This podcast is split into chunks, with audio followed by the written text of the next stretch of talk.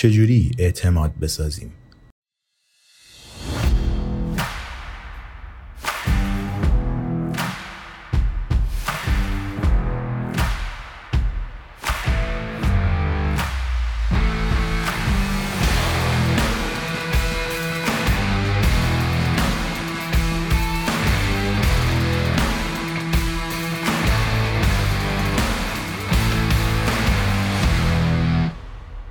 همسر من از اون دسته آدم که وقت زیادی رو جلوی آینه سپری می‌کنه. عاشق اینه که خوشتیپ و خوشگل باشه. من هم طبیعتا عاشق اینم که اون خوشتیپ و خوشگل باشه. شبها قبل از اینکه بزنیم بیرون بعد از یک ساعت آرایش، شینیون، انتخاب لباس یا هر کاری که خانم ها پشت میز توالت انجام میدن از اتاق میاد بیرون و از من می‌پرسه که خوب شدم معمولا خیلی جذاب میشه ولی گهگاهی هم خوب نمیشه شاید می‌خواسته مدل جدیدی به موهاش بده یا تصمیم گرفته چکمه هایی بپوشه که یک fashion designer جلف میلانی فکر کرده خیلی آوانگارده. حالا دلیلش هرچی که بوده جواب نداده. وقتی این رو بهش میگم معمولا خیلی میره رو مخش. همزمان که داره برمیگرده سمت میز توالت یا کمد لباساش تا هر کاری که کرده رو از اول انجام بده و سی دقیقه دیگه ما رو معطل کنه چند تا فوش کدار هم به زبون میاره که چند تاییش رو هم به سمت من روونه می‌کنه. روال معمول اینطوریه که مردها در چنین شرایطی دروغ میگن تا همسر و دوست دخترشون رو خوشحال کنن ولی من این کار رو نمی کنم. چرا؟ چون صداقت در رابطم از اینکه همیشه حال خوب داشته باشیم برام مهمتره. آخرین آدمی که من باید خودم رو پیشش سانسور کنم زنیه که دوستش دارم و باهاش زندگی می‌کنم. خوشبختانه من با زنی ازدواج کردم که کنار میاد و پایه شنیدن افکار بدون سانسور منه. البته ایشون هم وقتی من پرت و پلا میگم صداش در میاد که به نظر من از ویژگی های مهم و دوست داشتنی همسرمه. قطعا منیت من بعضی وقتا درد می‌گیره و هوچی بازی در میارم و اعتراض می‌کنم و زیر بار نمیرم. ولی چند ساعت بعد با خایمالی برمیگردم پیشش و اعتراف می‌کنم که حق با اون بوده و الحق که حرفهای این زن از من آدم بهتری ساخته. اگرچه اون لحظه از شنیدنشون متنفرم. وقتی بالاترین اولویت ما اینه که همیشه حال خودمون رو خوب کنیم یا همیشه حال پارتنرمون رو خوب کنیم آخر سر هیچ کدوم حال خوبی نخواهیم داشت و رابطمون از هم میپاشه. بدون اینکه خبردار بشیم از کجا خوردیم. بدون مشاجره و دعوا اعتمادی نخواهد بود. مشاجره بهمون به نشون میده چه کسی بی قید و شرط هوامون رو داره و چه کسی برای منفعت خودش با ماست. هیچ کس به یک آدم همیشه باشگو اعتماد نمی‌کنه. اگر پاندای سرخوردگی اینجا بود بهت می‌گفت که درد در روابطمون برای تثبیت اعتماد در همدیگه و ایجاد سطوح بالاتری از صمیمیت لازم و ضروریه. برای اینکه یک رابطه سالم باشه طرفین باید طالب باشن که به هم نبگن و نبشنون. بدون این نفی کردن ها بدون این پس زدن های گاه و بیگاه مرزها فرو میریزه و مشکلات و ارزش های یک نفر به مشکلات و ارزش های اون یکی میچربه.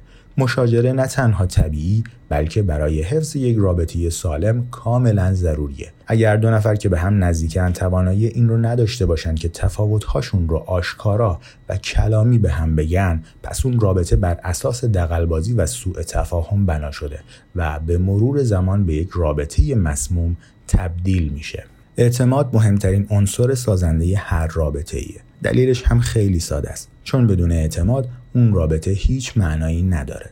یک آدم می‌تونه بهت بگه دوستت داره. می‌خواد باهات باشه. به خاطر بیخیال هر چیزی بشه. ولی اگه بهش اعتماد نداشته باشی این گزاره ها به هیچ دردت نمی‌خوره. تا وقتی که به بیقید و شرط بودن عشقی که به سمت روانه میشه اعتماد نکنی نمی‌تونی با پوست و استخون حس کنی بهت عشق داده شده. چیزی که در مورد خیانت خیلی مخربه همینه. قضیه سکس نیست. قضیه اعتمادیه که در نتیجه اون سکس خدشدار شده. بدون اعتماد چرخهای رابطه نمیچرخه. پس یا باید اعتماد رو از نو بسازی یا اینکه از هم خدافزی کنید. ایمیل های زیادی می‌گیرم از طرف کسانی که در رابطه بهشون خیانت شده ولی می‌خوان با پارتنرشون بمونن و با سرگردونی خاصی به این فکر می‌کنن که چه جوری می‌تونن دوباره بهش اعتماد کنن. اونها میگن که بدون اعتماد رابطهشون شده مثل یک بار اضافی. مثل تهدیدی که همیشه باید حواست بهش باشه و بهش شک کنی و این دیگه لذتی نداره. مشکل اینجاست که بیشتر آدم هایی که در حال زیرابی مچشون گرفته میشه معذرت خواهی می‌کنن و با چرب زبونی عبارت هایی مثل دیگه همچین اتفاقی نمیافته رو به زبون میارن و تمام.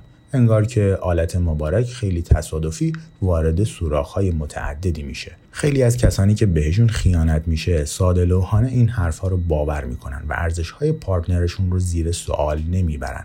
از خودشون نمی‌پرسن که آیا این ارزش ها از پارتنرشون آدم خوبی می‌سازه یا چی. اونقدر درگیر چنگ زدن به رابطهشون شدن که نمی‌تونن تشخیص بدن که بابا این رابطه کوفتی تبدیل به سیاه چاله شده که همه عزت نفسشون رو بلعیده.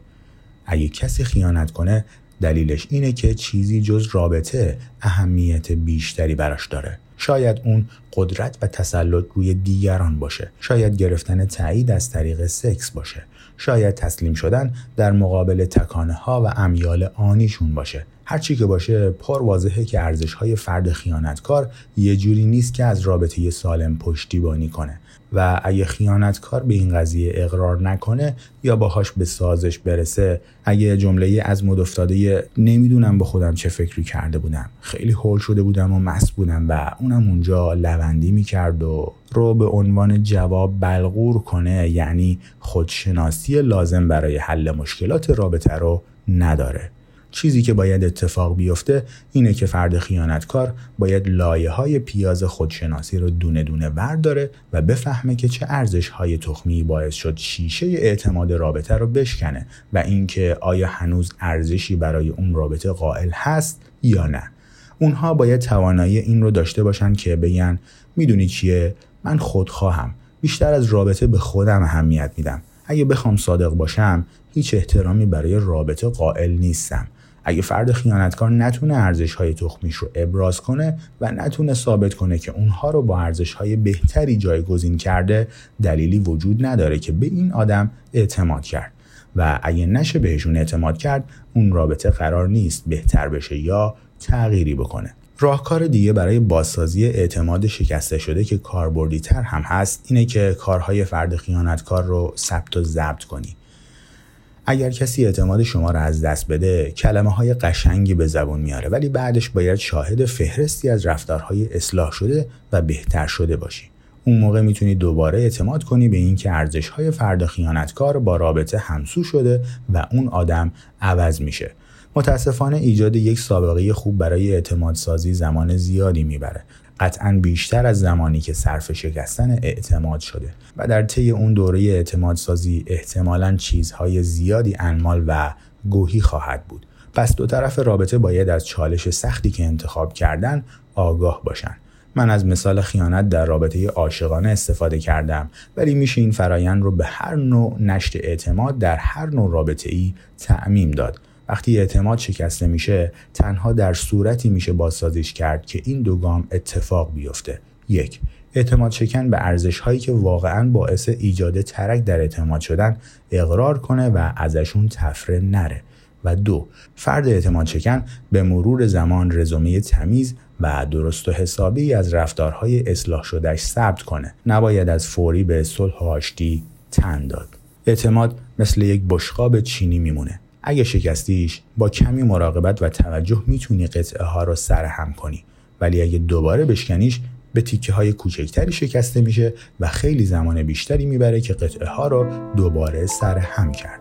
و اگه دفعات بیشتر و بیشتری اون رو بشکنی در نهایت اونقدر خورد میشه که دیگه نمیشه جمعش کرد. خورد شیشه ها خیلی زیاد میشه و گرد و خاک فراونی کف زمین میریزه.